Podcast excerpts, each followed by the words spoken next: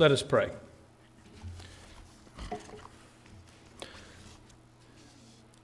Oh Lord, we pray that your voice will rise up and will rise us up, and that we might listen.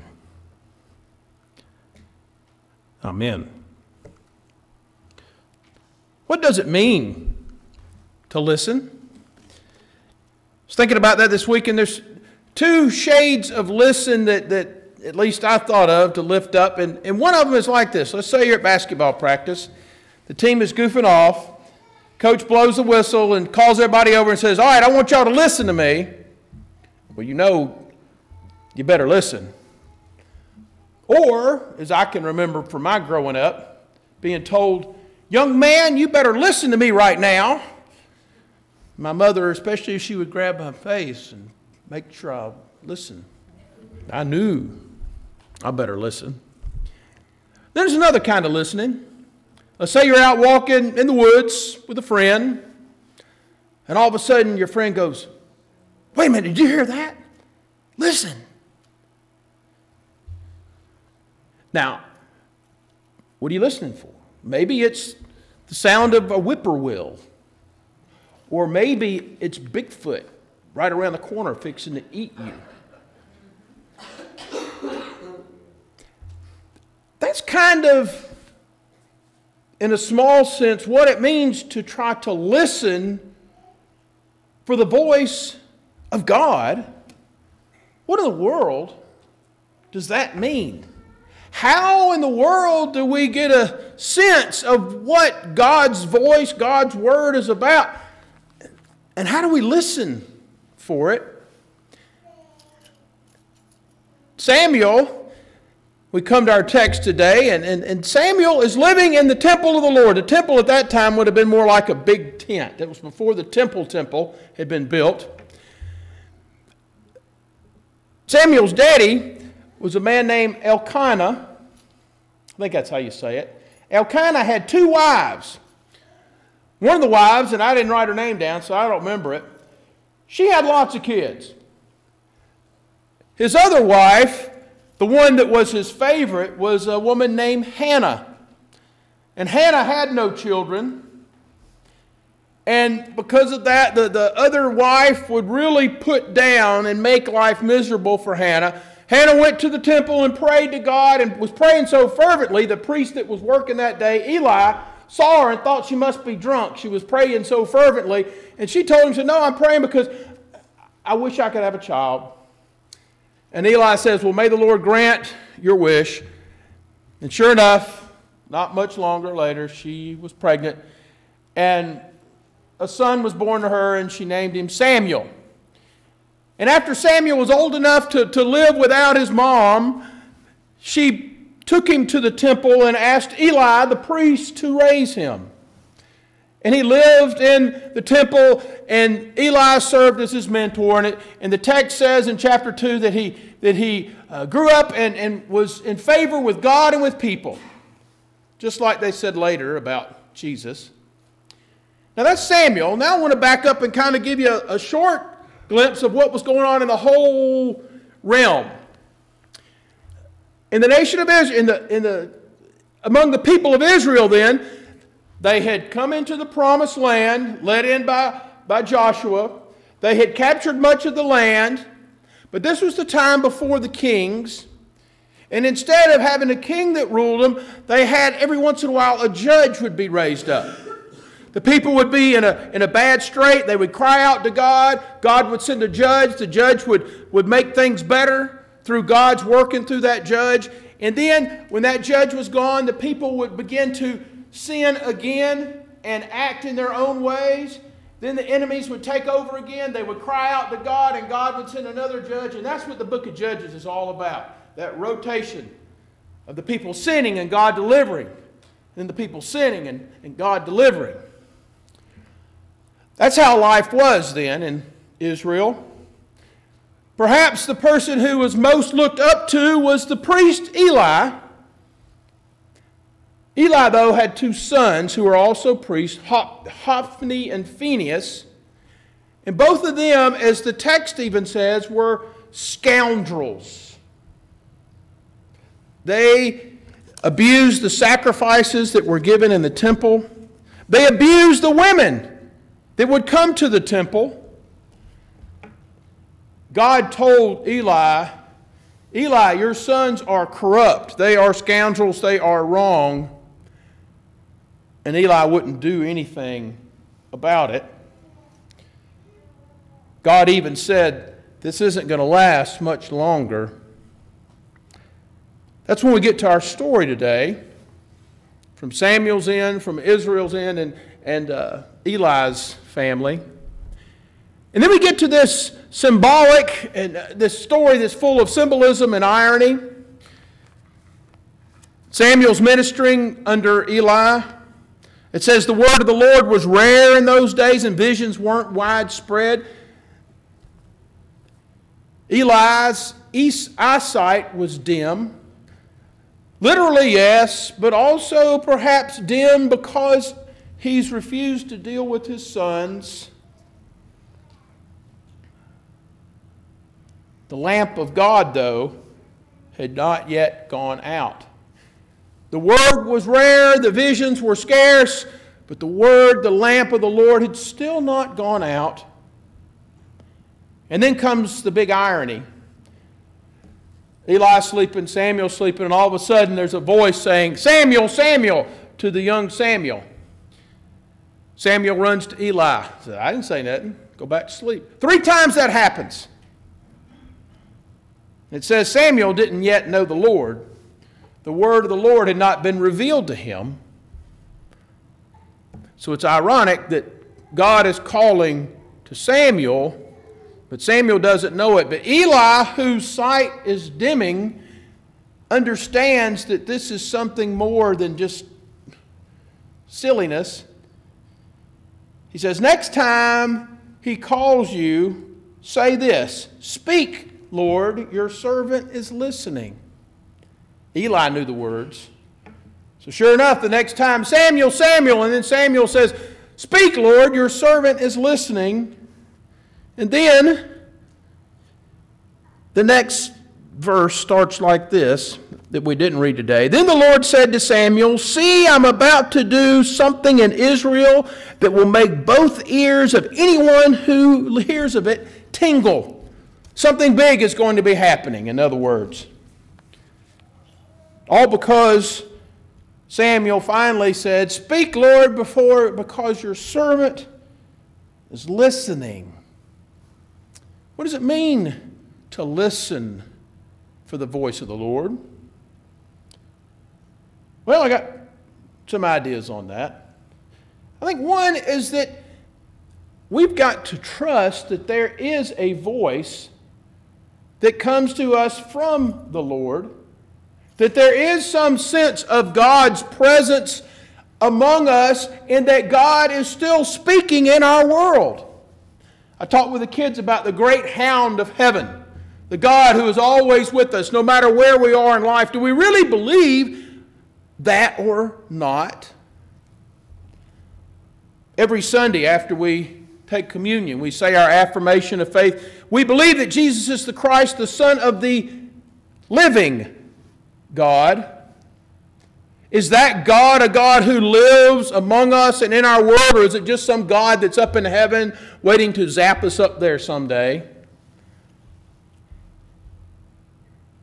I think we need to believe and trust that there is a voice that is speaking, that's calling us to listen. Then another thing, I read this this week. I had noticed this before. When Samuel first starts to answer the voice that's calling him, he says, Here I am, here I am, here I am. And the, the last time, the fourth time, as Eli tells him, he says, Speak, for your servant is listening. First three times, Samuel says, Here I am. And I don't think Samuel was trying to be boastful or arrogant, that, you know, because I don't think he knew what was going on. He, he didn't know what was going on. But Samuel was saying, Here I am is in, okay, what do I do? The last time it is speak, for your servant is listening. perhaps this might teach us or show us that before we can do anything, we've got to listen. We've got to stop. We've got to slow down our own agendas and plans and knowing what we think we know best to do. We need to shut that down enough so that we might listen. And somehow, some way, perhaps the voice of the Lord may speak. Now, what does that mean? Well, maybe it's a nudge. Maybe it's a hunch. Maybe it's a word from someone else. Maybe it's in God's word. Maybe it's something that just arises. But first, I think we have to stop and listen for that. And one thing about the voice of the Lord and the way of the Lord is it's always going to be consistent with who God is. Who is God? As Christians, we say that we know God most fully from the embodiment of God in Jesus Christ. So, in other words, the voice of the Lord for us Christians is always going to be consistent with who Jesus was and is, his life, his ministry, his teachings, his ways. And sometimes that voice that we might hear, that way that we might be called to, it might not be what we want to do. Let me play out a little bit what happens to Samuel here to eh, give an example of that. You know, Samuel said, Speak, speak, Lord, I'm listening. And then it says, Lord said back, You know, your, everybody's ears are going to tingle. Well, here's what was going to tingle God told Samuel, Samuel, Eli's house is going to be destroyed. Now think about that. Samuel is living under this mentor Eli, who I, I'm assuming he looked up to and modeled his behavior after.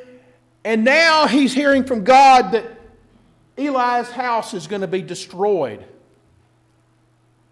Now, later on, Eli says, Well, Samuel, tell me what he said, what God said to you. And Samuel said, I'm not going to say that at all. And Samuel makes him and he tells him. Because you see, Samuel had no idea that Eli had already been told this, but can you imagine the hardness of telling that word? Then later on, all around Israel, all the countries, all the nations around had their kings. Had this king, you know, in this country, and things were going great there, king over here, things going great. So the Israelites started clamoring to Samuel. Samuel was the leader by then. Samuel, we want a king. And Samuel, hearing the voice of the Lord, said, You don't want a king. Because a king, all a king is going to do is take advantage of you and use you for his own greed and power. Instead, trust in the Lord. Well, the people kept saying, Give us a king, give us a king, give us a king. And the Lord finally tells them, Okay, well, go ahead, let them have a king. So he goes and calls a king, anoints a king, a man named Saul. And Saul does great for a while, and then he becomes frankly paranoid and greedy and power hungry. And God tells Samuel, Samuel, go tell Saul that God's going to, that I'm taking my blessing away from him. Saul, the most powerful person around, and Samuel's got to go tell him that God's going to pull his blessing from him. He goes, goes and does that, and as he's leaving, Saul tears the hem of his robe of Samuel's robe, a hard place to be. And then God sends Samuel out to anoint somebody else to be king. So he sends him to this fellow named Jesse because he says, Go to that house. So all the sons of Jesse come out, pulls out the oldest son. I forgot his name. I'm sure he was a big stud, good looking guy, you know, very capable to be the next king. And Samuel says, Well, this must be the king. And God tells him, the voice, no. Well, then the next one, this must be the king. Then, no, no. Goes through all the sons of Aaron. None of them are going to be king. And, and, and uh, Samuel says to, to Jesse, Jesse, do you have any other sons? He goes, Yeah, I got this one young kid of mine, but he's out watching the sheep because he's really, he's the baby. Well, go get him. Sure enough, that baby, the little one, the one that should not have been the one selected to be king, that's the one that God said, anoint this one to be king. And that person became the greatest king in all of Israel, David. See, when the voice of the Lord, the word of the Lord comes, it might tell us to do things and to be in ways that we may not expect, men. we may not want to, but that is how God calls us. Do we listen?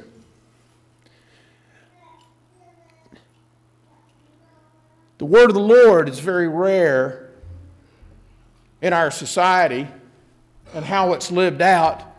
All you got to do is turn on the news. All you got to do is see the fighting among people, even in the lives of churches.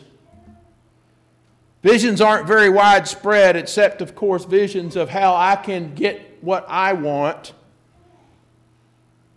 But the lamp of the Lord is not given out, it still burns do we listen for that? Do we listen for how God might be calling us? Do we stop and listen and then follow in the way that God calls us? This morning we're going to watch a video, and actually, this young man was introduced by one of y'all to me a while back. His name's Kid President. And Kid President is going to share with us about Martin Luther King.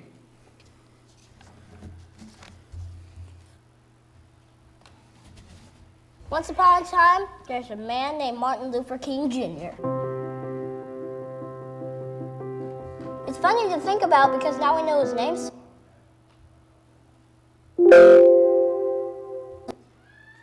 So well, but at one time he was just a kid. Like maybe you're a kid watching this. Well, he was a kid too. Well, maybe you're a grown up. That's okay too. Former kids are welcome here. I don't discriminate. Martin Luther King grew up to be a great man, of course. But things weren't all that great in the world while he was growing up. Not everybody was treated like they were somebody. And I believe that you should treat everybody like it's their birthday. But they didn't do that. People looked at the color of their skin. And that's how they decided if they were friends or not. Not cool, man. That didn't make him feel good. That didn't make anybody feel good. But his parents helped him grow up. He went to church. He learned about love. He grew up to be a minister to help a lot of people. He did all sorts of cool stuff. He helped a lot of people learn about love too. But still, he looked around and said, things should be better. He wanted to change things, so he did stuff. He decided instead of spreading the hate, he would spread the love. He wanted to bring people together.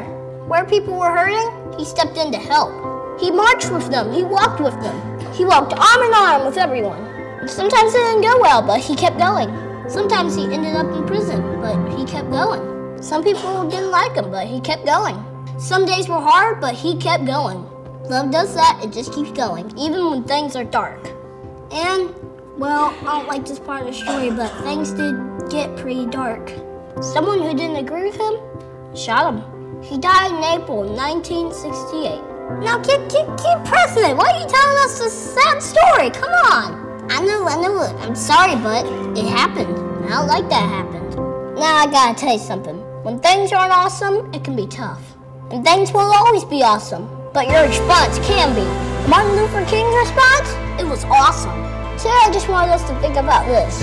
Isn't it cool that we can change things? Like any of us, anybody. He dreamed and he changed things. And he dreamed and he kept sharing his dreams. They became not just his dream, a lot of people's dream. Like this one. I have a dream that little black boys and black girls will join hands with white boys and white girls and become sisters and brothers. That's a pretty good dream. Let's dream like that. That could change things. Once upon a time,